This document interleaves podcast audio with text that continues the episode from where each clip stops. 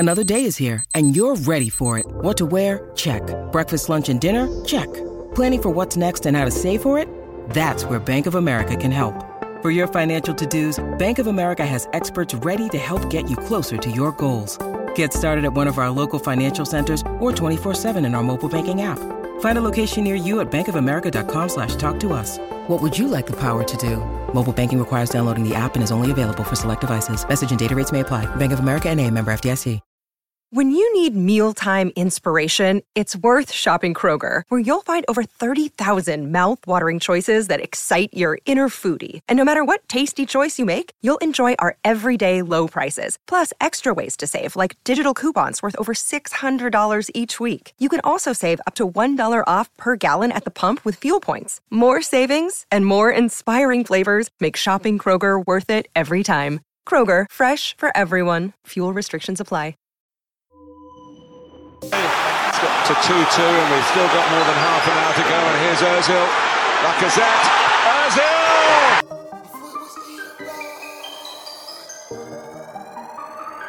Yo! Could it went left, but it went right. Could it went wrong, but it went right. I said it was Ian, but it went right. Man, we get bars on bars on sight. M V P in the night, ten negative to positive. Heads right in the paper. I thought it was Ian,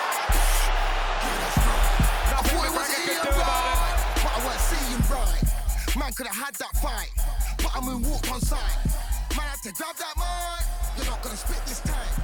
Trying to work with a good energy. Man gonna work with a bad man vibe. None of these guys can't do it. Hello and welcome to another Touchy Gooners podcast issued by Dan Coogs on hosting duty today. Um, full full house today, man. Um, Sean, how you doing? Ah, what's he bono? I'm hot, blood. I'm actually just hot, bro. I'm suffering out here, bro. Fuck this guy, man. Oh, yeah, man. Hey, Sean, man. Hey, you guys, yeah, we're gonna start a GoFundMe um, to get some aircon for Sean because bro, I was, I was guy... you know, what, I, was, I was, I was even looking at the dice and things today, bro. But I can't justify paying like five bills, bro. Yeah, hey, bro, yeah, hey yeah. Don't buy it. Hey, That's don't buy. It. I bought I one. I, just, I bought one on Friday. It's yeah. nah, man. It's, it's just hot air. Good. Nah, well, it's just aircon unit. The aircon unit is hot air. Uh, Dyson don't do aircons. They do the tower fans. They do them um, special fans. They're not aircons. Like, mm. you can't put water in them. There's no water capacity. It's, it, bro, it's, it black. It'll, it'll start pushing dry air. You'll go mad. I've yeah. got mine up. Bro, I've got the mine upstairs. It's going back to the curry tomorrow. There's, there's, there's your listeners. There's your listeners' review. Yeah, don't get, a, don't get a Dyson, Dyson, Dyson fan. Yeah, don't get a Dyson Hoover, fan. But yeah, Sean, it looks stylish though. Can't lie, looking stylish. Sean, I'm, I'm liking the S V on the T-shirt as well, man. But yeah, this guy, yeah. I could tell, I could tell he's been suffering all week. He was even asking in the WhatsApp, guys, give me opinions on short sleeve shirts. This guy. Oh my god! Listen, how ready, bro? What's going on? I'm hey. ready to bust one of them, man. Hey, so my my my I'm at my missus is right now, yeah, and there's a, she's adopted this kitten, and this kitten has just attacked me, bro. Like, bro, I'm gonna need a whole die. My god, this thing, this thing just scratched my arm. What the hell? Hey. Hold that, hey. brother. Hold that. Hey, man, you got you, nah, gotta you, say, you know, take, you know, you need to come take this thing. Hey, you, say, you know, in Thailand they eat cat, innit? Yeah, that's that's crazy. Yeah, so if you, you hear random random exclamations from me, yeah, that's that's what's going on. But Shabs, German Dan, it. How you guys doing as well, man? I'm good, I'm, man. I'm, I'm good. I'm all good. I'm hot, but I'm good still. Yeah, yeah, man. I'm, yeah. I'm local. I'm local. I'm I'm I'm I've been bumping um Jay Huss on Burner Boy. Like, come on, mm. man. You know, listening to him spitty bonics in pidgin English. It's beautiful. It's beautiful. Well, well, I ain't been on in a while, you know. I think it's been a couple hmm? of weeks, maybe. Yeah, I ain't what? been on in a while. Yeah, German. I ain't, I ain't, I ain't, I ain't spoken to you. We ain't, we ain't conversed in, in a little mm. while, man. Um, he's just, he's just too busy putting up Blasics on Tuesday night football. Um, but, but yeah, it's good to have you on, man. It's good to have yeah, you man, on. So, so guys, yeah, there's not actually been that much Arsenal news. Um, since the last podcast, we obviously we spoke on transfers, this, that, and the other, and it seems that basically, um, Edu has taken a little bit of a break. He's uh, opened up the barbecue, um, and he's been he's been uh, grilling some steaks. You know, not too much transfer news, but uh, one name that has popped up, um, recently is Lucas Paqueta. This was a link that, you know, I wasn't too sure um, was was a real one. Um, you know, I thought it might just be agent talk, he, he, him seeing, uh, you know, Arsenal in the, in the, in the market for a midfielder, that kind of thing. Um, and his agent just said, yeah, this might be a good opportunity to get this guy um, a move out of Europe. But it seems that this has been verified by a couple of sources now, um, that Arsenal have opened up some discussions with him. Um, so, you know, you three, I think, have watched him a bit more than I have. So I'm going to defer to you on this. So, like, if this is a, a move that Arsenal are making, how do you see him fitting in? Um, I'll start with you, Shab, since you're off mute. Um, I think it's that actually there's a lot of versatility. Um, for, for me, I like him as a ten. I like him in the, the attacking midfield slot. Um, he does a lot of his work where Odegaard tends to do his work. Well, that's what I've noticed from him, really playing off the right-hand side um, or into the right channels. Um, I like him. He's got like really short, sharp exchanges and um, just has that ability to produce moments of magic. So um, you'll watch him in games, but you know, anyone who hasn't got the time for that, just watching him on highlights, you'll see him do these outrageous um, like back heels where he's finding players, he's finding moving targets, um, you know, operates really well in tight space. So he can do those things really well as a ten, but, you know, also he's been used as an eight. Um, I was actually mistaken in terms of how frequent he's been used as an eight. We know he can play there, but um, yeah, since I, I, I was corrected by my fellow um, brother German Dan, gone back and reviewed the tapes as well and seen actually he's done a lot of good work as an eight also. And um, I like him. You know, I think he plays there for Brazil. He has played there at times for the Brazil national team as well. Um, you know, we had a Blasic in Copa America, really, really, really where he just took it on. And he's had fantastic, um, he's had like a fantastic two seasons, I'd say, in, in, in Lyon now. Um, I think he might be better than Bruno G, if I'm keeping it a buck. Um, I don't know if I'm gassed about it or actually if the more I'm taking him in, the more I'm saying, actually, I think there's a bit more diversity to him than, um, definitely there's a lot more diversity to him than there is for Bruno G. But um, yeah, I really like him. And he's a player who, like I said before, he's Yoga Bonito. He can produce moments of magic.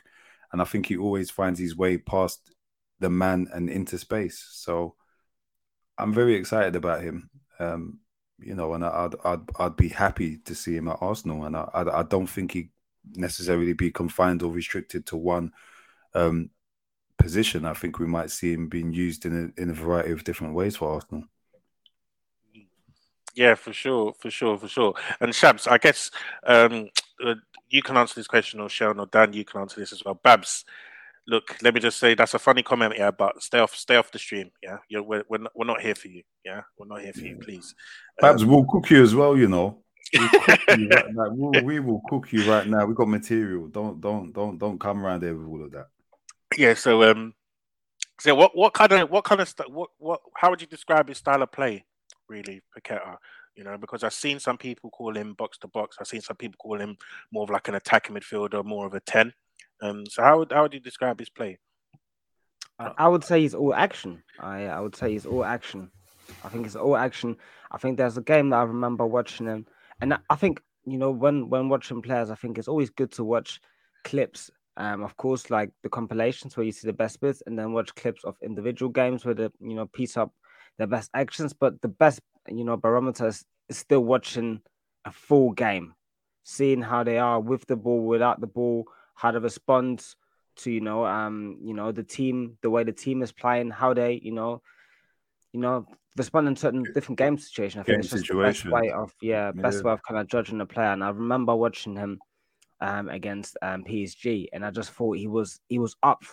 I mean, Lyon Lyon didn't have a great season, um, but when they played P S G, they they like rising that, and he was up for it, man. He was up for it.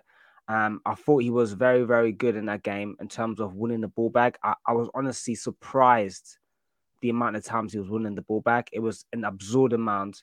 It was not just, yeah, he nicked it a couple of times. He was winning the ball cleanly um, and not just, you know, when someone wins the ball and then, you know, it just kind of gets deflected somewhere else. Like he was winning the ball clean, clean possessions and getting up the pitch. So that's a big, big quality of his. In um, in addition to the obvious technical stuff that I think most people are probably aware of when they watch some some clips of him. And um, he's a very, very, very capable finisher of either foot. Um, I think his shooting technique is very, very, very good. Um, he has a strong willingness to get into the box, um, but he also has the willingness to work back. And this is why I say all action. I think this is applied with very good technical skills. Um, I, I, I shouldn't say very good, like top, top technical skills. Um, and I think in some way, shape or form, and we we probably will touch on this a bit more and more detail and how he could fit in. I think he's he's what we need. And I think there's a big, maybe not big, but there's there's a clear difference between the way he plays, the way Fabio Vieira plays, and the way um, Odegaard plays for me. Um, they're all left footers, cool. And um, on on you know on a surface level, you would say, oh, they all play ten, they all receive the ball between the lines.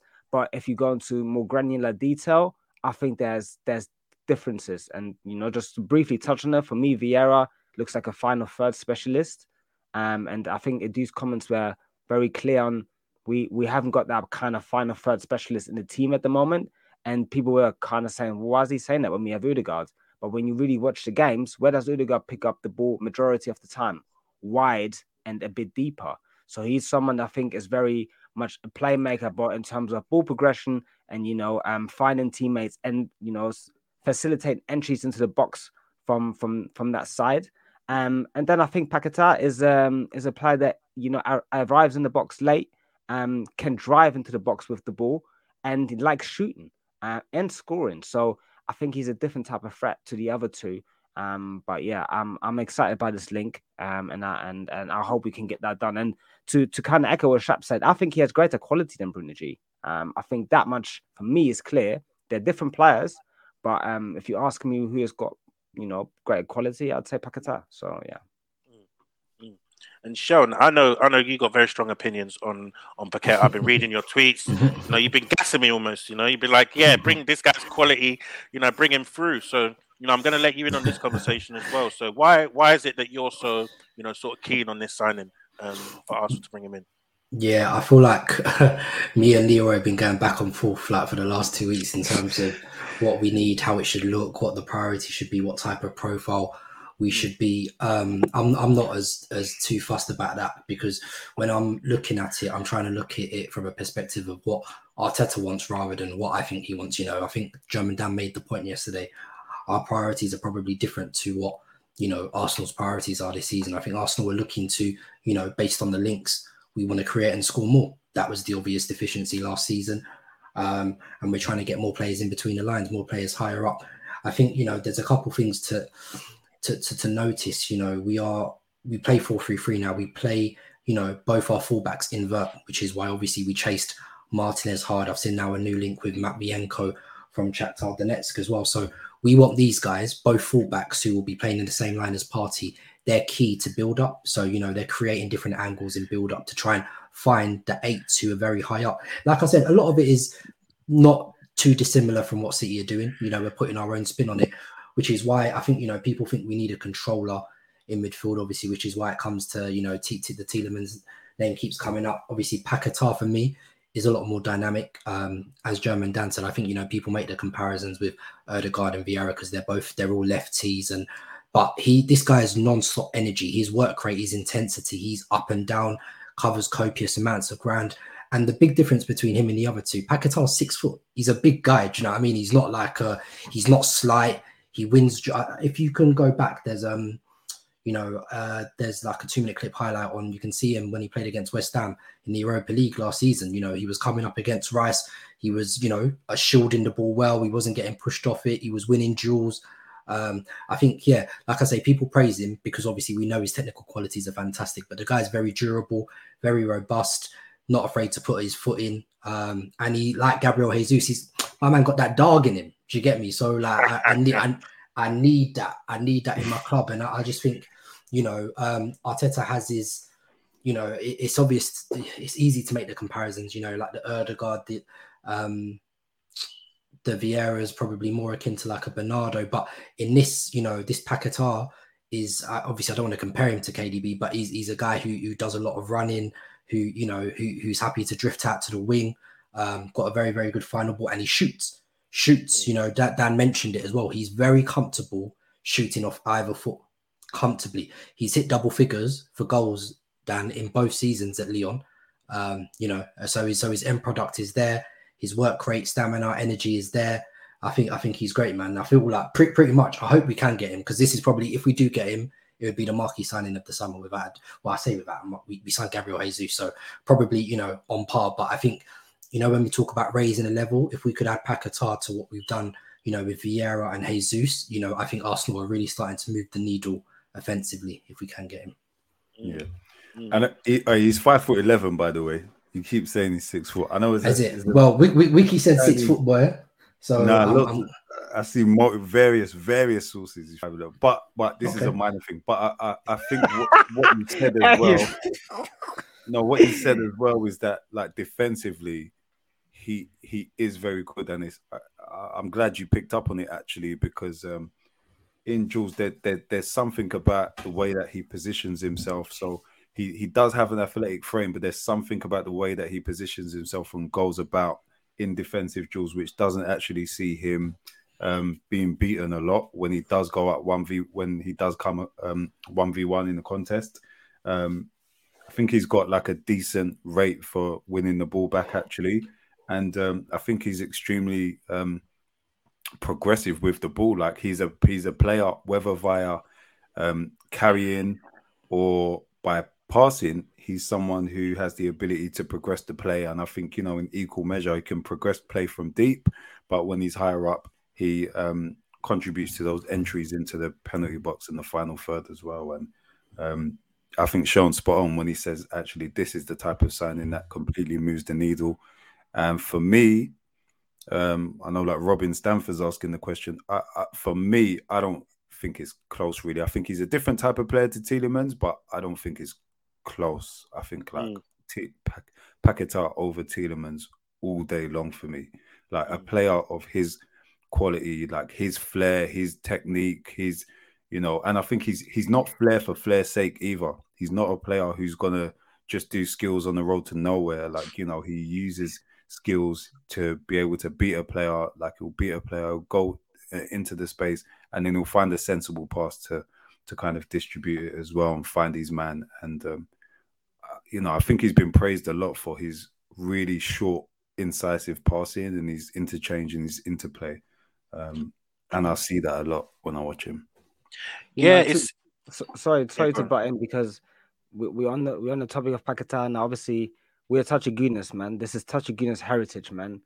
I'm going to have to pull up the F B ref sheet, man. It has to be. Yeah. It has to be. And it's, it's, it's right here. So, mm. I mean, Coogs, if you have it up, you might as well read some of the numbers. Um, but yeah, whoa. yeah, that was the next. That was the next yeah. thing that I was going to do, really, because um, I think it is very interesting to look at some of this stuff, because it, it just gives you a clearer idea of the type of player they are as well. So, like, I think what is amazing, um, just looking at this guy's F B F, and I'm using that word amazing on purpose, is that, in terms of all the, you know, shot creating and goal output, the lowest percentile this guy has is in the ninety-third percentile. Yeah, so I'm seeing all the shot creating actions, ninety-eight percent, non-penalty X G and X A, ninety-nine percent, shots total, ninety-nine, non-penalty X G, ninety-nine, non-penalty goals, ninety-seven, um, and that kind of thing, right? So it's literally like yeah, that, the bar is insane. full. That's you insane. Know, the, bar, the bar is really full. And then we're talking about dribbles completed. We're seeing ninety-nine again. Touches in the attacking uh, third or in attacking, attacking penalty area, sorry, ninety-nine. Progressive passes received, ninety-nine um, as well. Progressive so, carries, eightieth percentile. Um, yeah. Pressures, so as every, you lot were saying, in terms of, you know, his work rate, eighty-seventh.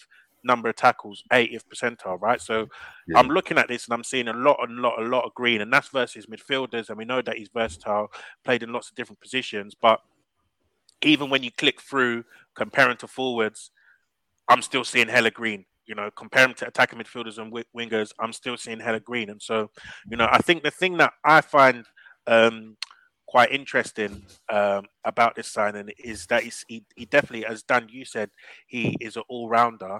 Um, and it reminds me to probably one of the, you know, like if I think back to, you know, comparing to Arsenal midfielders of old, or the makeup of Arsenal midfielders of old. I think when, when in recent years, um, when we probably had our best season, I would go. I would think back to the thirteen fourteen season, right, when Ozil first signed, um, and we had Ozil, uh, Cazorla, Rosicki in there as well with um, uh, with Giroud, and I think Podolski was around at that time as well. And I think in terms of the midfield makeup, um, when we did have all of those different types of playmakers in there, I think Ramsey, Ozil, and uh, Cazorla, I think they were three very, very good players, and they all had their different strengths and different attributes, right?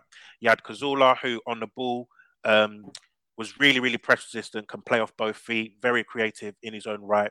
You had Ozil, probably the most creative player in the world um, at that time in terms of just pure chance creation. And he had someone like Aaron Ramsey, who was your more all-action guy, getting stuck in um, to tackles, interceptions, making runs, um, off the striker, et cetera, um, and into the box, yeah. right? And I feel like if you look at our midfield now, obviously it's slightly different, a uh, bit more, you know, compact. We've obviously got Thomas Partey in there with the in that, in that sort of lone six role, um, doing some of the defensive work, but also creating.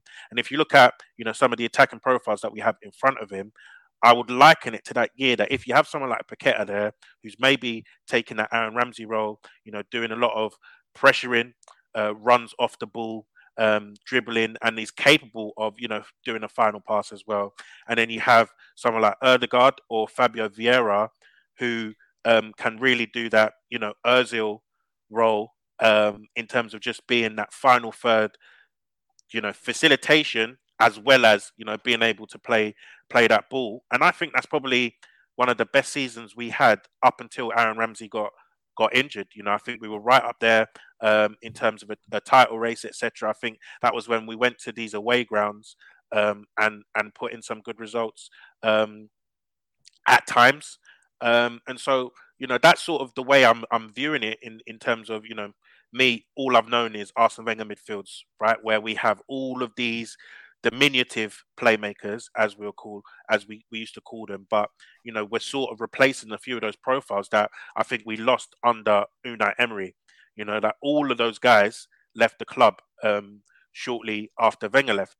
You know, and I think that that is something that we have missed for a long time. So, you know, I'm looking at this Paqueta signing and a potential signing, and I and, and I can really sort of see how it works. Um, but I will play devil's advocate right now, yeah.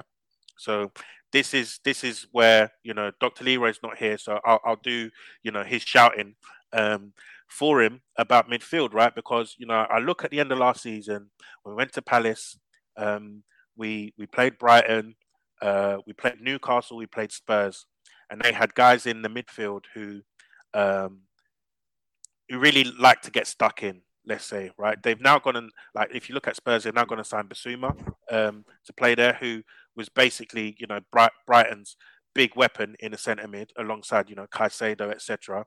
Um, another guy who who gets stuck in. And you look at Palace, who they've gone and signed Cheick Doucouré um, to replace uh, Conor Gallagher, um, who's now gone back to Chelsea, et cetera. And I look at this and I say, well, who have we added to midfield? Fabio Vieira, who looks as skinny as, as they come. Um, and uh, if you go and add someone like Paqueta, who he's not a small guy, he does get stuck in, but I wouldn't necessarily say that he's got, you know, that, that P M P factor, you know, the same way some of these, you know, A F S um, that these other teams have, have signed, you know. So so I'm I'm looking at this and I'm saying, when we go to these grounds away from home and we still have the likes of Odegaard rolling up, um, Partey, who I think his robustness is probably a bit overrated um, at times. And then you have someone like Paqueta in that in that left centre mid.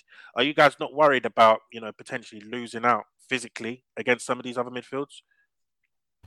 So, so my, my, my, my, my, my, issue, my issue is less physical, you know. Um, it's more it's, it's more just a case of quality, just generally, like, you know, P M P, I, I I don't sort of sometimes like the way people talk about P M P like it's some sort of new phenomenon. P M P's always been there. There's always been P M P midfields. There's ways there's ways to get around it. Do you know what I mean? When we used to get pressed, we used to have the, the bigger issue was we used to have players who could dribble or play out the press. There's different ways to evade pressure. Do you know what I mean? When people stick it on you. Um, there were guys that were bigger than Wilshere and Rosicki, but them guys weren't getting blamed because Wilshere would have two men surrounding him. He would pick up the ball, would dribble through the pressure. Now that's completely mashed up. And I remember, if you remember in the two thousand seven eight season, there was a time where teams stopped pressing Arsenal because teams tried to do it and Arsenal were evading the pressure every single time. So, you know, you, you can't evade pressure with guys like Xhaka, Elneny, and even with all due respect, Odegaard to a degree, who who aren't, you know, who don't have that ability to play to play out the press. Do you know what I mean? It's not... So don't get me wrong, and I'm not opposed to having more P M P. You know, I love someone like Renato Sanchez, who I think is a fantastic physical and technical specimen. But I just think it's more a case of just quality. You know, someone like Paqueta, for example, is durable. He can compete, but he can also play through pressure. He can play out of pressure. He can carry the ball up the pitch. So I think it's more it's more about when you meet these teams who, you know, can stick it on you, it's about having the ability to to, to play out of pressure. So, and there are different ways to, to, to combat it. So don't get me wrong, like th- there, there can be issues, but I don't think it's the be all and end all to say, oh my God, like these P M P teams, you know, uh, you know, can blame us and we, we, we have no answer. Also, just because it's happened once doesn't mean it's going to continue happening. You know, we played them at the end of the season where we were missing, you know, we, we, we played Brighton at home where we had Lokonga with E S R and Odegaard in midfield. We played Xhaka at left back. Do you know what I mean? We were having Elneny, who, you know, is an okay deputy, but we know what he is. He's very limited. So for me, I think it's just about the quality uplift that will allow us to do what we want to do at all times, irrespective of who's there and who's not. So, you know, when people talk about why we buy in Paqueta, if we've got Vieira and Odegaard, one, they've got different qualities, but two, it's allowing us to sustain and can be able to repeat what we want to do at a higher level. So for me, it's it's, it's a quality issue um, rather than a P M P outright issue. Um, not that I'm disregarding it, but I don't, I don't think it's, you know, the reason why we always struggle personally. Yeah, yeah fair. I, think, I, I, I agree. I think as well, if you think about the other side of that argument, yeah, there are teams with loads of P M P across the board who lack quality. And it doesn't mean that, you know, they, they don't have a guaranteed success, even in different types of fixtures, you know. Um, even coming up against Arsenal, they don't have guaranteed success against us. Um, and if you think about Man City, I mean, sure, they've got Rodri, who's a tall figure. Some of their defenders are like tall figures. But if you look at a certain uh, point in their in in their side, like I'd say, you know, probably aside from Rodri, the rest of that front five, they're quite small, diminutive players. Maybe Mahrez is someone who's quite tall and, and rangy, who mm. plays out wide. But the rest of the guys for Man City, they're, they're small. You know, Sterling wasn't tall. Foden's not tall. Gundogan's not tall. Um, K D B, all right, he's five eleven, uh, six foot maybe, same, uh, around the same sort of height as Paqueta. So they don't get blamed by these teams with P M P um, because their technical level, like Sean said, is so um, superior. Their quality is so superior. So um, I, I, I do see it. I actually sit on the fence on the argument because I see both sides of the coin, and I would like a a bit more of a robust and destructive profile in midfield because I feel like you need all types, basically. But um, I'm not... I'm. I'm not against this Paqueta signing at all. I'm not, no. Yeah, see, for me, just, just to get my two cents on this, for me, I feel like um, we've seen what worked last last last year, and people, and to a lot of people, surprised, my surprise as well. Um, the way the team um shape was conducted, the way Xhaka played in that left centre mid role, the way it kind of all came together for a, a large part of that season, that people are now kind of fixated on the idea of what we have right now, we need to be able to replicate, but to a higher level. And that's not that's not necessarily the way this team might go forward. And quite evidently, I don't think Arteta thinks that's the way this team will go forward. He he very much, and if he, and that's why I asked on Twitter the other day, what do you guys think is the priority for the club this year in terms of when we're looking at overarching strategy? Is it the ball progression of the team? Is it the, is it the defensive solidity? It, for me, is quite clearly the potency in attack and midfield. Um, and they're really looking for players that can help us score more goals. And now they're having Paqueta identify the player that can one hundred percent do that. He can add to the potency of our attack, quite a lot of quality, actually. But he also has things that, you know, a lot of attacking midfielders actually don't have. That desire, that work rate, um, you know, the stature to compete in physical duels and battles. Um, so he's, he's quite a unique profile in that way across Europe. You won't find a, a guy with, you know, his profile and have the amount of, you know, ninety-nine percentiles that he has in, you know, I am, um, you know, creation, um, scoring, um, just facilitating of situations. So I'm one hundred percent not against that signing. I need that signing to happen because um, I look back at that Palace game, for example, and I felt like Palace press, pressed us. I don't even think they pressed us well. Can't lie to you. Uh, I don't think they pressed us well. I think I think we got caught a couple of times and our lack of quality under pressure showed. So what do we need? We need players with more quality under pressure. And I think Sean touched on it when, I mean, in that game, Partey was still there, but who did we have at left back? Who did we have, have at right back that game? You know? Um, so I think that all um, ties in with that. So if you can increase the quality at left back, for example, I think that's a crucial signing for us. And that signing is kind of a domino effect signing because if you get someone that has, you know, real... real ability of um, moving the ball forward um, um, and with pace and accuracy and um, bossing lines um, regularly, then you're you're helping the guys further up the pitch. So you, I'm not saying unlocking Paqueta because, but you know you can unlock a player like that if you have someone on that side that can really feed into him, find him in the right positions and situations. So I think um, that signing for me, I'd like it to happen. I see why people want that controller type. I've seen that City, and ideally we we get that type as well, just to have it in the squad. I think you need to have, what's what's the English saying? You need to have different um, bows on your arrow or whatever, strings on your bow. That's yeah. yeah, that's it's flipping German, man. Oh my God. Yeah, just butchering philosoph- yeah. philosophicals. Yeah, but the yeah. thing, I, yeah, time, so. yeah, I, I definitely, I definitely agree with you guys, right? Because um, I think back when we were sort of, maybe before last season, um, when we were talking about replacing Xhaka, um, I think one of the things that I had on my list was just a midfielder. Um, number one, press resistant. They can they can go both ways, receive on the half turn. And one of the things that I really wanted was someone who could run in beyond um, and join the attack, right? Because I think that's something that, you know, we we don't really see um, too much at Arsenal, and I think you see it um, at other teams quite a bit. You know, I, I do like goals from midfield. I, do, I don't think it should be necessarily um, a major uh, like priority from a midfielder. I think obviously, you know, you want them to, to firstly give you that control of the of the of the game. But I think, you know, when you're a big club and you're going to have most of the ball um, and teams are going to respect you, I think having that extra threat from midfield uh, to unsettle deep blocks, et cetera. Oh my God, um, uh, is is is priceless. This cat is on the chair behind me. Are, are you um, are you okay over there, bro? I, bro? I don't know about this, man. I can't believe yeah. cat, cat woman is whipping your ass, boy.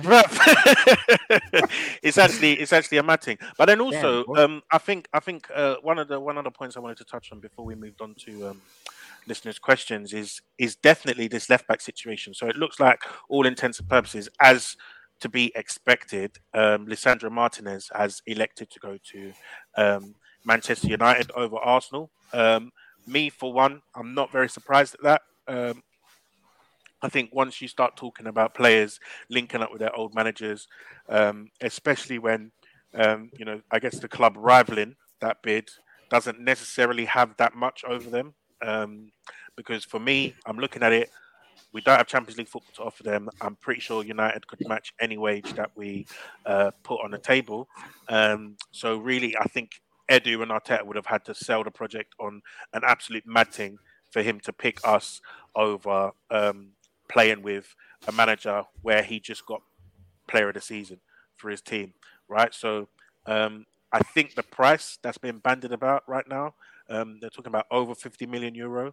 Um, I'm not sure that represents value for um, uh, for Martinez, but I what I think um, I, I will agree with is I do like his profile for that left left back role. You know, I've, I've watched the clips of him, um, studied the tapes, um, looked at the F B refs, and for me, that guy would have been, um, I think, Uh, a major game changer for us playing that left back role. I think at centre back, I'm not too sure because of the height. Um, I know that he is, you know, a good centre back, won the Copa America, this, that, and the other. But Um, I do think to be successful, a successful C B in this league, you do need that hype, you do need that presence, um, just because of the way a lot of teams play, uh, big physical strikers, and without that height, I think you will struggle because, you know, players like Harry Kane, players like Dominic Calvert-Lewin, players like um, you know, Ivan Toney, uh, Chris Wood, uh, Callum Wilson, and all these guys. Gabriel Jesus. Gabriel, Gabriel Jesus, you know, and even centre-backs, when you think about it, you know, your Van Dijks, your Matips, um, your your Ruben Diaz's, your Laportes, who are also fantastic in the air. Um, I think you're going to struggle if you're five foot seven, five foot nine, whatever his height is, um, because you're good in the air. But when a six foot four guy who's also good in the air comes and dunks on you, that height is that height's getting found out. Do you get what I'm saying? So I think it would have been a great left back signing um, for us, but you know the lights are firmly on him now. Signing um, as a centre back, if we're going to listen to reports for for Manchester United. So um, one thing that I want wanted to ask you guys though is that. Um, What are the alternatives now, right? Because I've been seeing that Grimaldo link. Um, I think today we saw Malinovsky, um, who has been linked with the um, with the club before uh, under Unai Emery, I believe. Um, and I think I saw a link that said that Malinovsky was Ajax's replace, like ideal replacement for Matt, um, Matt, Matt, Matviyenko, bro. Oh, is it Matviyenko? Matt, Sorry, yeah, Malinovsky's the Atalanta guy. Matviyenko, yeah, yeah, yeah. So. Uh, Matviyenko. So um, I've seen that they were saying that he is potentially Martinez's uh, Ajax replace, replacement um, once he's sold. So what do you guys think of um, of, of of that link there? I, I think um, stylistically it suits. It's very similar to Martinez. Um, he's a, he's a bit taller, a bit rangier. Doesn't have the same level of passing range, I would say though. But he's probably a better ball carrier. So I remember, if you remember, this was probably one of the first links when Arteta came um, yeah, before we, we took Pablo Mari. I, I remember we we when we were speaking about him, and he's very, very comfy on the ball. Um, so he, he's predominantly a centre-back, but he can play left-back as well. So um, because I think one of the important things to stress, you know, with this inverted left-back role, it becomes very, very important to the way we build, because at the moment we have Partey as a single point of failure. So people know that he's key to build up, but if we look at how we build up in the two three five, both the fullbacks will play in the same line as Partey. So, you know, some people think, oh, Partey will be left exposed, but because of how inverted they are in terms of build up and how important they are to stop in transitions, these guys are all, it's also imperative these guys are good in build up. If you look at decent parts when we were decent last season, you look at Tomiyasu, who could break lines off either foot, very, very good at finding Odegaard through the lines, very, very good at, you know, uh, finding E S R through the lines as well. So it's important that we have that at left back, to give us different angles, to give us different... It's, it's about, I think Arteta spoke about more unpredictability, essentially, because the reality is the left-backs we have can't do that. They don't have the passing range to do that. They don't have the, you know, the level of I Q to play inside, with all due respect. And Cedric, we know, sucks in duels. Um, so really and truthfully, those are where we need upgrades, because if, if Tomiyasu, um, hopefully he's not a croc, but he missed four months of the season. So, you know... Um, potential is there that he could miss a, a significant amount of games again. So I quite, I don't mind that Matviyenko link. That probably infuses me a bit more than Grimaldo personally, who I wasn't very keen on, even though, albeit on limited viewing, but yeah, I hadn't seen much of him. But Matviyenko, um, you know, is taller. He looks better in draws than a Grimaldo, who's also very, very small as well. So that's why I was kind of against it personally. Yeah. I, I, and I think, um, I think I touched on it in a group. I've seen, I've seen that Grimaldo guy play a couple of times. He looks like he's decent. Listen, I don't need decent, you know. Um, and and that role especially, I need I need someone that's either very. Like, I think I either get the blockbuster signing, um, which Lisandro Martinez would have been, which would have cost a lot of money, but I was on board with that sign because I saw the vision for it, and I think his ball progression, his passing, you know, is is very, very good. And at left back, I think it would have accentu- it would have been better accentuated than at centre back, I think, um, especially in this, in the way we play. Um, but if we can't get him, then find a solution on the market that is, you know, um, equal to what we did with Tomiyasu last year. You know, so that was not an expensive signing. Um, I firmly believe that these men have the, you know, these men have the the computers, they have the data running, they have the um, database. They know what players are similar. They know exactly what kind of um, skills they're looking for in particular. Identify the players and move for them. And don't make it too expensive, bro, because we got other things to do as well. But um, Matviyenko, I, I would I'd assume it'd be in around twenty million, maybe even less. Um, you know, um, with the situation going on there at the moment as well, like it, it could be way less. So I think that's a very good solution. Um, I've seen him in the Champions League. Um, I remember when, uh, as Sharon said, when we were first linked with him, I was watching the tapes and yeah, this guy's actually quite good on the ball. Just didn't, at the time I was thinking, as centre-back, no way, we can't run that in the Premier League. We can't run that in the Premier League. But at left-back, with the way we play, but uh, run that, man. Mm. Mm. Yeah, yeah. Shabs, any thoughts? Anything to add? I just remember seeing this brother getting cooked in the Europa League. Absolutely. that, first, that first season, it was when it was actually when Arteta first came in, um, mm. and he was probably one of the first players linked. So for me, it's interesting to say that we're still um, he's still a player on the radar. But yeah, I remember pulling the files on him then and seeing him getting absolutely cooked in the Europa League. I'm trying to remember who it was against, but. Um, if not now, it will come back to me. I'll, I'll, I'll, I'll remind everyone. But I do like him. I have seen him play for um, Ukraine as well, actually, in um, some of the qualifiers, and I think maybe uh, the Nations League. I don't pay too much attention to what um, competitions there are. It might have been Nations League qualifiers or, or whatever, World Cup qualifiers. But I've seen him play. I like him. I do like him. Um, yeah, I think he is assured. He's quite comfortable on the ball. I think he's of a good physical profile. Um, he would be quite unorthodox at left back, but it's not something that is um, completely alien to him. He's played there. Um, he's been utilised there. And yeah, he's still a young player who's got the potential to grow.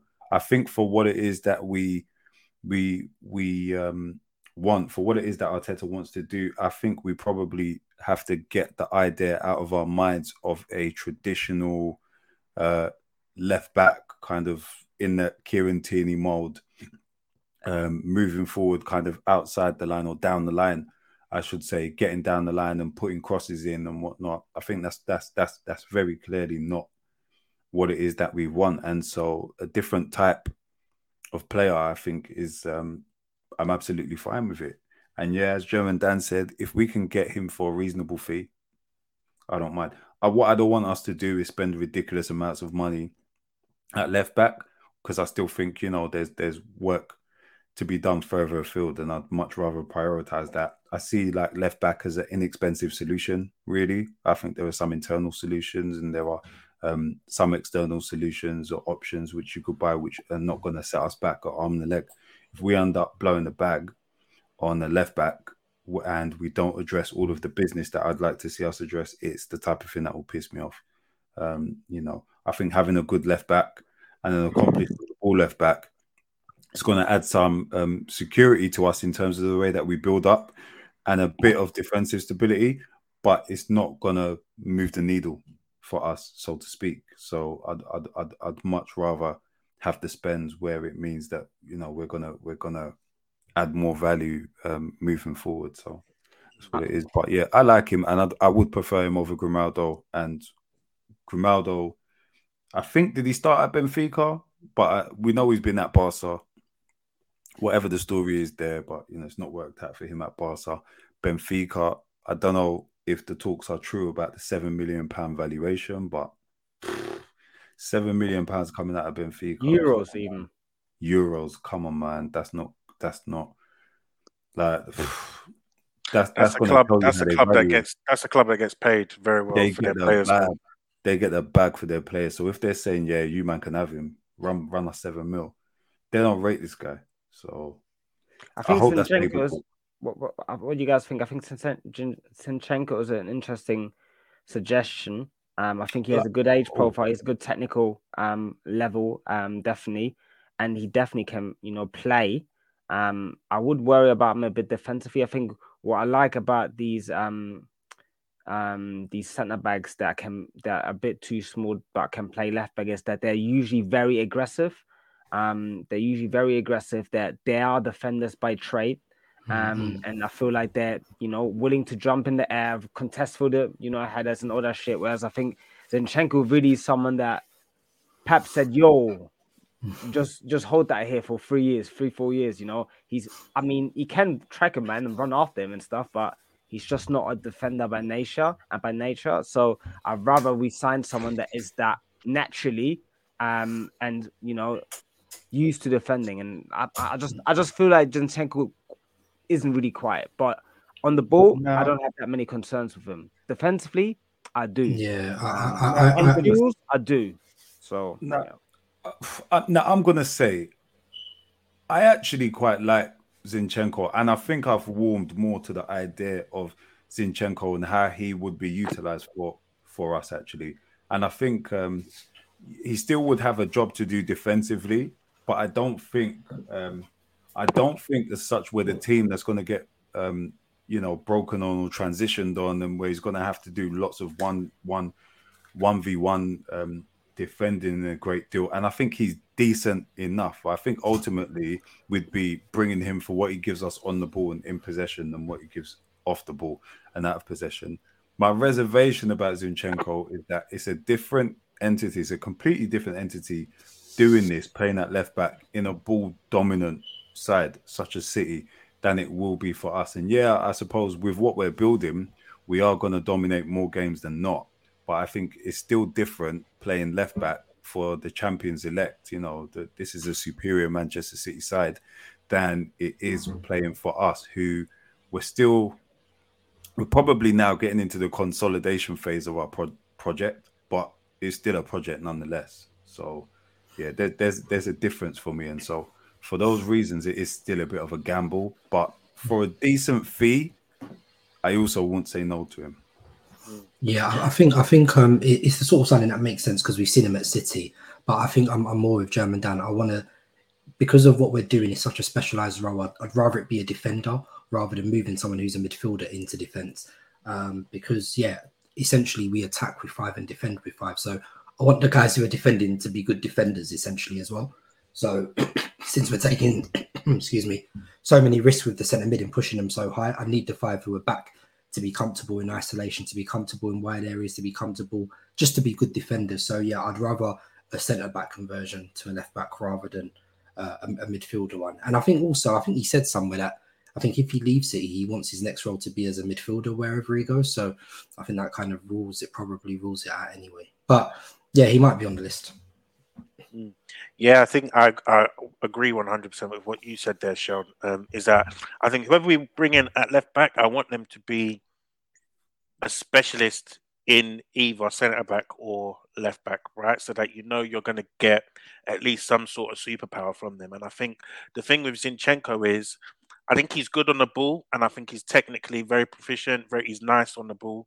Um, but I think going forward, I don't think you get that that same level of quality, personally, um, that you might expect from someone that you move from midfield to left back. I think that if you look, compare him, his passing to someone like um, Lisandro Martinez, um, I, I still think that Martinez was, you know, much better than him um, at that. And then I think, you know, Zinchenko, even though, yeah, we're talking about him as an inverted option, I still think that our left back is going to need to um, be able to overlap quite a bit.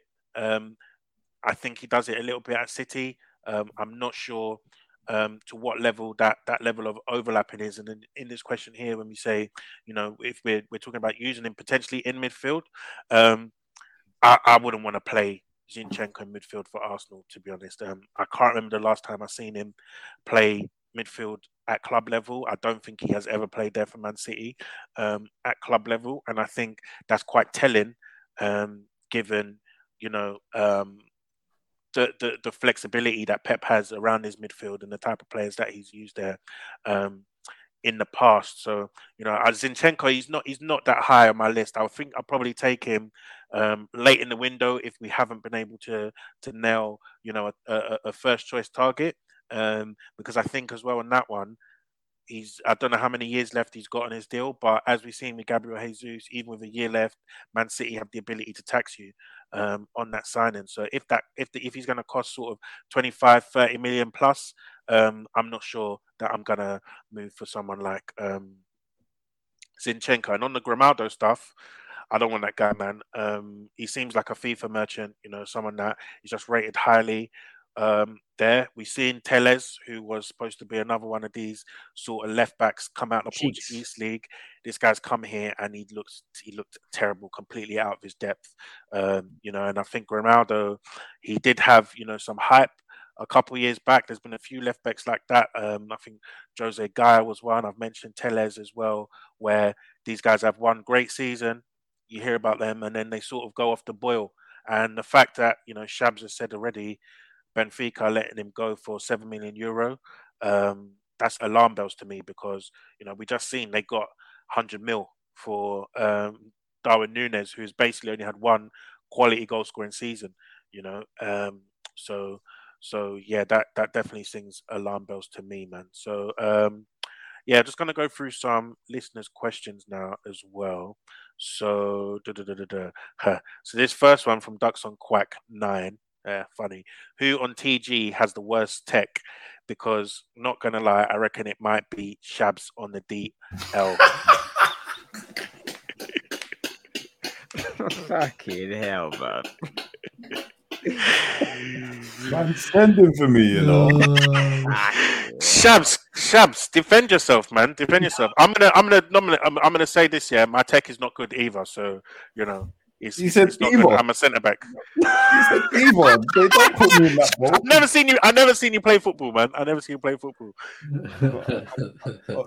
Honestly speaking, I can't run again. I'm decent at football, man. I'm not no scrub at football. I got decent tech. That's it. There's, there's. I don't talk because there's levels in it. So yeah. Until I see everyone play, there's different levels. Man might say, yeah, nah, I'm all right. I'm all right, and then they ball out. But got tech, man. That's it. But yeah.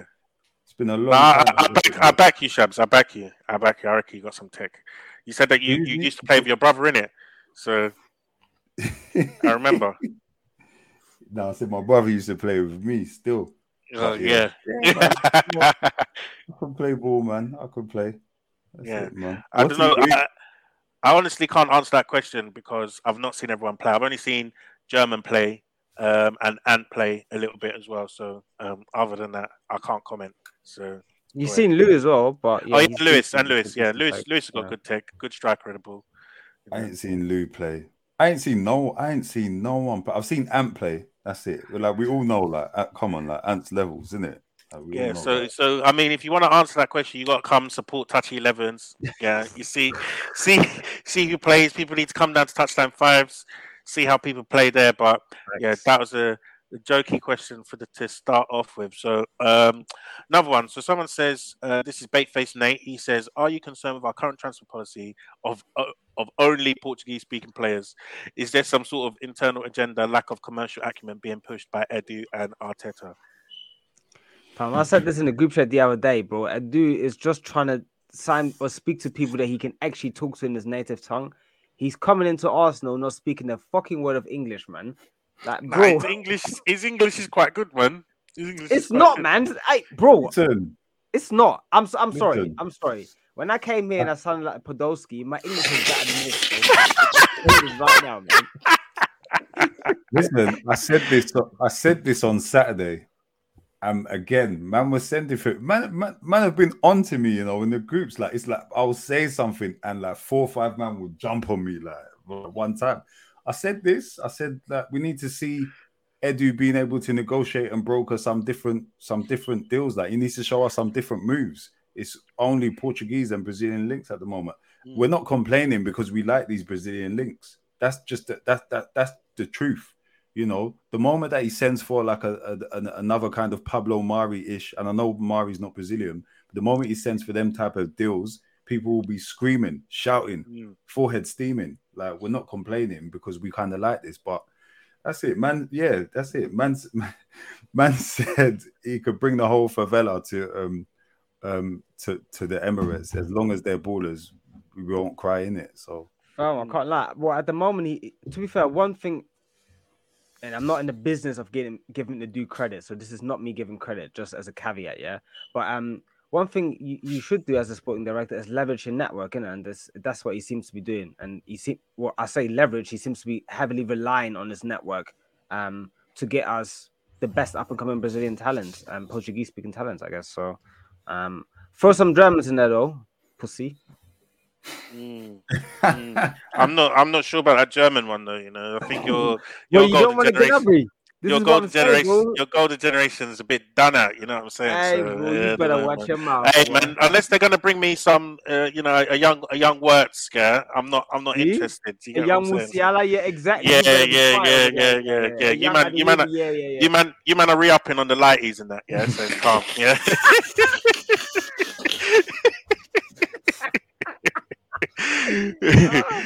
yeah, so um, Yakubutsu seven, he says, any worries Ari Saliba's contract situation, and would you be happy with your window if it's shut tomorrow? I'm going to um, say that I no f- to the second one. No.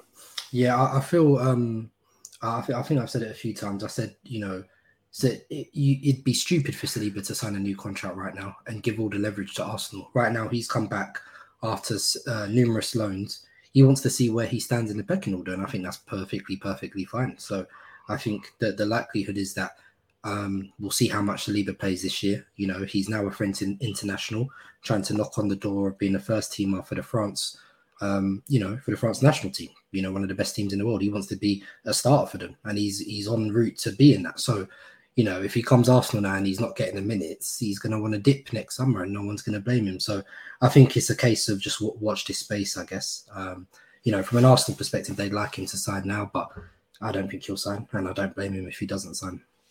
And um, d- to the second question, no. We still need, for me, at least another two guys, so two, three guys before I'm happy with the window. Yeah, on the Saliba thing, though, I... I'm quite, I'm quite relaxed about it, to be honest. Um, I, I know, like, there's speculation, you know, about him going back to Marseille, this, that, and the other. But I actually just look at the situation. Like, I, is there a club out there that is bigger than Arsenal that would be able to offer him more peas if we do, you know, sort of try and give him a bag now, and will offer him significant playing time? And I don't think there's sort of a combination of all three of those factors. Um, that will, you know, lead to him not signing, if that makes sense. So, you know, if a big club actually comes and moves for him, I don't think Arsenal will be letting him go to anyone in the Premier League, one hundred percent. Um, anyone in Europe, are they going to be able to pay the fee for him? Or if he does wait out um, to Arsenal, are they going to give him bigger wages than what we're offering?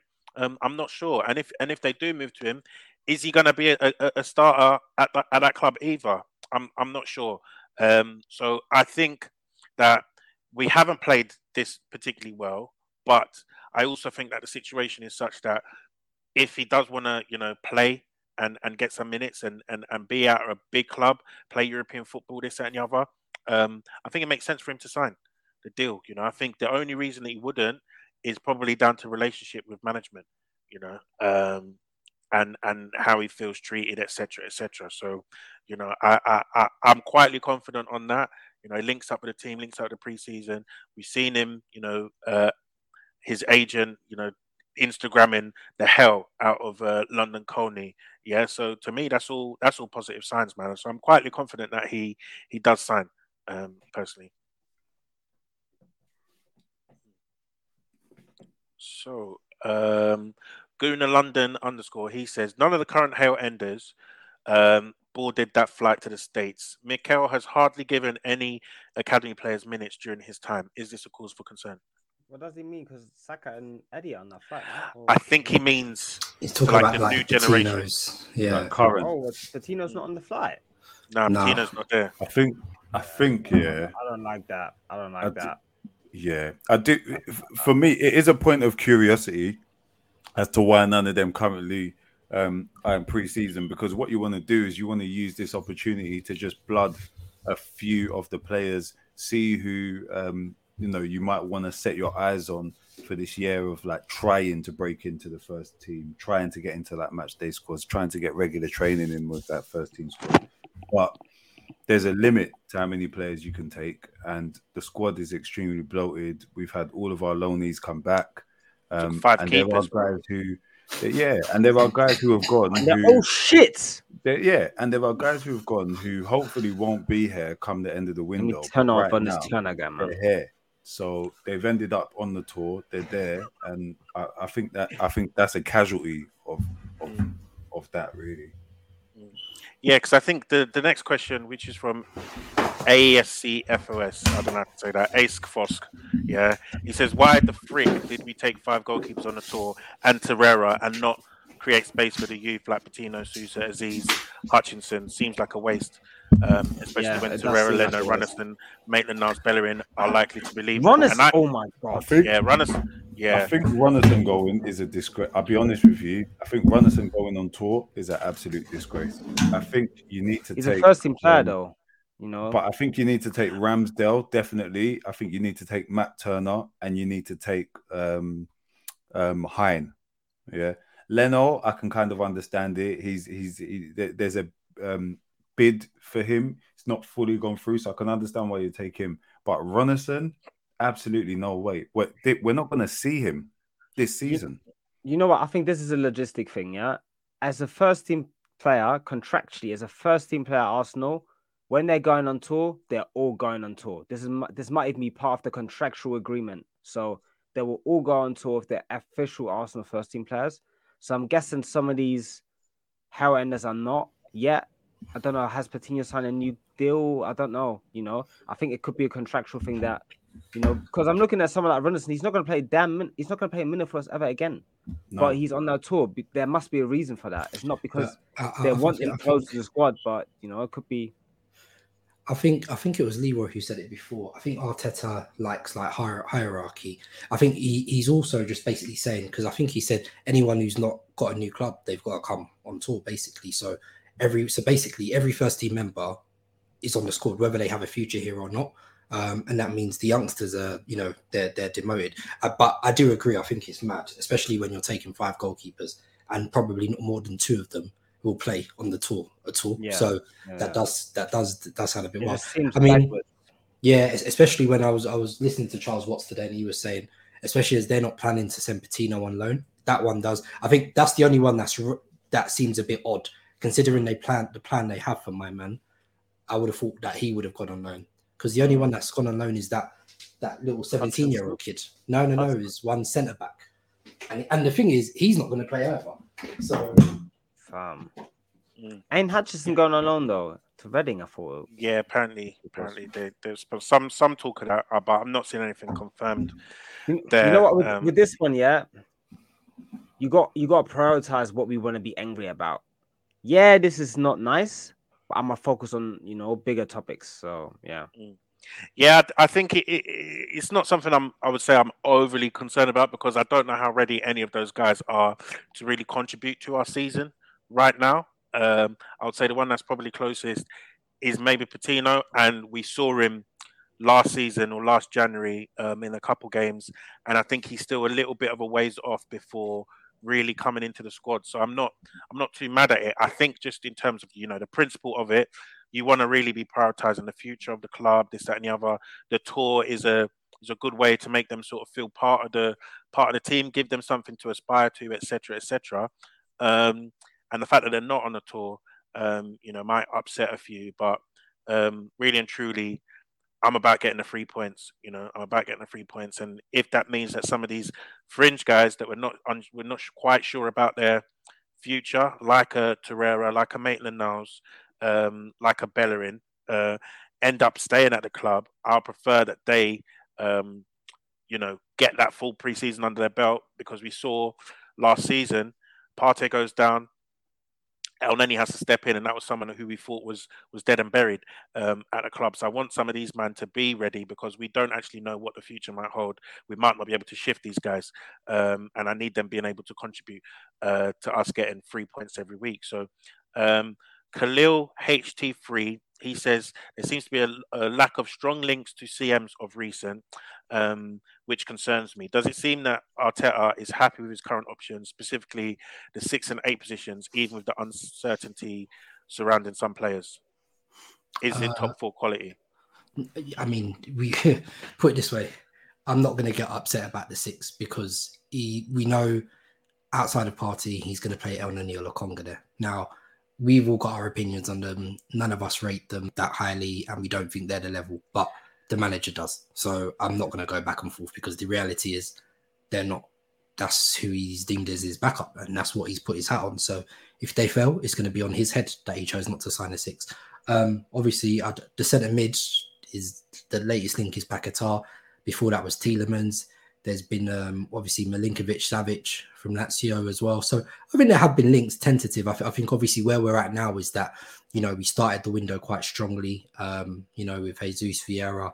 Um, and obviously we, we then had the fail bids with Rafinha and, and Martinez. So we're kind of now at, you know, the limbo next stage. Like, what's the next move? Like, and ideally, you know, the season's going to start in under a month now. So ideally we need to start getting the move on and, and finalising the main bits. I guess some people would argue you've got the main striker in, but I need that C M. So for me personally, that's the next one that I need to secure. So Paqueta, um, is what I need next in. You know, you can maybe argue that you can get the inverted left back later in the window if you're going to start the season with Tierney or, you know, and and, and the possible right winger. But yeah, I need that C M in expeditiously, ASAP, immediately. I need to, in fact, Edu, bro, tomorrow I need to, I need to wake up to Ornstein saying, boom, Arsenal have slapped down the bid for my man, bro. You know, I need to see that, bro. I need to, I need to, because this dilly-dallying with that blue shirt that you're wearing every day, bro, or you're barbecuing steak, my friend, you know, hurry up, bro.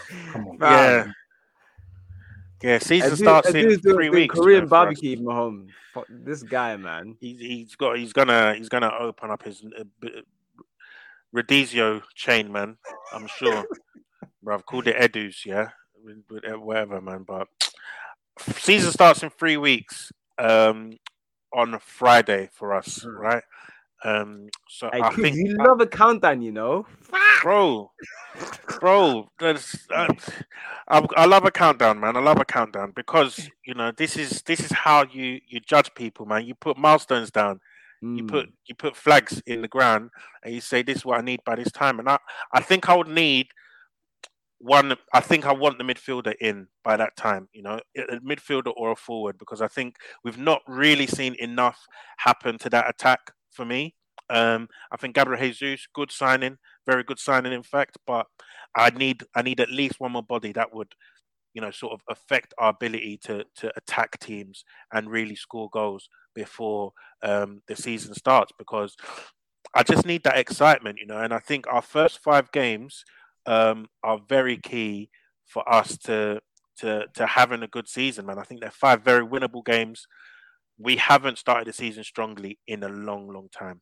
You know, we have not started the season strongly in a long, long time. And I feel like something like that, it really takes the pressure off some the, the rest of your season. And I think, you know, the way we started last season, three loss on the bounce, where we started the season before, with that horrible October to December period, it basically just eliminates your possibility of really achieving your goals. You know, like we had to do a madness to to to leapfrog Spurs last season. They won their first three, we lost our first three. You're now starting with a nine-point deficit, you know, and I, and I don't think that's a way that, you know, you can achieve your goals long term if that's the way you're starting starting seasons and basically just writing off games. And I don't want us to do that.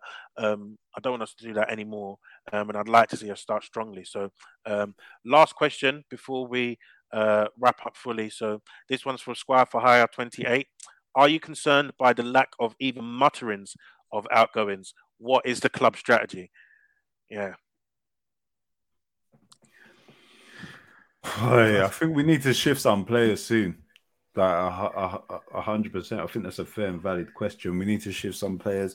I think there is an issue, and I think the difficulty we're finding shifting players is what we pay them currently, because some of these players just, um, even if a club can, not many clubs can meet their valuation, which is why we're seeing stupid fees like five million for Torreira, but then um, they can't come up with the fees as well. I think that was the issue with. Um, Betis and Bellerin, maybe, or it might have been Villarreal with Bellerin. But yeah, I, I just, I just don't think these guys can um, um, be moved on, you know, unless what? they're willing sorry. to take reductions. Yeah, sorry to interject. I think, I think it's actually not the ability of the the buying club to purchase. It's rather than we've positioned ourselves so badly over the last three, four years that clubs know that if the player's on board, I can get my man for free from Arsenal. Yeah. You You know, that's how they view it now. And, and as and recent as January as well with Aubameyang. Exactly. Like, as so recent as the Bellerin case, he's going to be headstrong. He wants to go only to Betis. He's turning down Villarreal. He's turning down Valencia. Um, and then Torreira. Fiorentina got how much money for Vlahovic in Jan? A lot of money. Mm. And they can't give us fifteen for Torreira. It's because they know they can they can wait until the end of the window and get him at a super discount or maybe even free. And that's what's, you know, going to happen. I think there'll be some activity late in the window on outgoings. Um, none of the players that I we think... want to get rid of are actually, um, apart from Leno, um, getting interest right now. Um, mm. That is worth, you know, talking about. I, I think that's even part of the strategy um, why we're taking a lot of these guys on tour. Um, is to almost bluff down. Is to almost bluff um, these teams into into thinking that, you know, we we, we might still use them. Um, because I think part of the strategy that we've done recently or, or in the past is that we've basically made these players unusable. This cat, man, oh my God. We basically made Yo, these players unusable. Over there, bro, bro this, this this fucking cat is is driving me mad. Um, we basically make these players unusable, right? And we we've eroded their value so much and make it so public um, that that that we're not they're not in the plans. That of course teams are just going to be like, you know, yeah. Um, uh, well, he's he's surplus to requirements. You know, we're, we're not going to pay you for him. Do you know what I mean? So, um, I think I think the Aubameyang one is just so mental to me, right? It's absolutely just so mental to me that this guy went from, you know, the manager saying, yeah, this guy he's trying really hard, working really hard, to being exiled and leaving for free within a month. You know, I think that's just a, that's just an absolute mad thing. Um, eighteen months after signing a contract. And then you look at Kolasinac, you look at Callum Chambers, you look at all of these guys that we allowed to go to their last year, um, and we're doing it again. Bellerin's got a year left, Maitland-Niles got a year left, Nelson's got a year left, Torreira's got a year left, Leno's got a year left. You know, that's five players that we're trying to sh- now shift, potentially. Um, look at someone like Pepe. I don't even know how we're going to get this guy uh, gone, even though Um, for, for everything that I've, I'm reading, he's pushing for a move as well, and we ha- we can get no interest because this guy started one game. Uh, he started no games, sorry, since October last year. You know, so if I'm there and I'm and I'm trying to get this guy, even if I'm interested in Pepe, I'll just be thinking, right? Well, I don't need to to make a move. I'll probably get him along with an option, and I can do what Fiorentina are doing. You know, um, I'll let that option expire. Put Arsenal under more pressure, and he can. I could get probably get him on loan again next year. Next year, you know what I mean? Left Pepe. Year left, yeah. and, and and have us over a barrel. So it doesn't surprise me that we're not really getting interest for these guys. I think the way we've positioned ourselves has been abysmal. Um, seem to be a club that bends over for for agents, and I think the only good fee that we've got in the last sort of two three seasons probably uh, Joe Willock. You know, and that was he had to do a mad thing um, on on loan at Newcastle. Otherwise, I'm pretty sure he's probably in another Nelson situation now. You know what I mean? So um, we'll leave it there for now. Um, final plug: myself and Shabs did uh, a, a, basically an E S R season review, E S R ten and ten, uh, recorded on Monday. Um, that's up there, video uh, pod for the patrons. Um, so we went through, reviewed all of E S R's goals. Um, And just talked about, you know, uh, how well he did, where we think he can improve, where we think he's going to be utilised, and, and what to expect from him next season. So if you haven't checked that out, make sure you do go jump on that um, on the Patreon. Um, but guys, Sean, Shabs, German, thank you guys for joining me. Um, and we'll catch you guys soon. Let's go.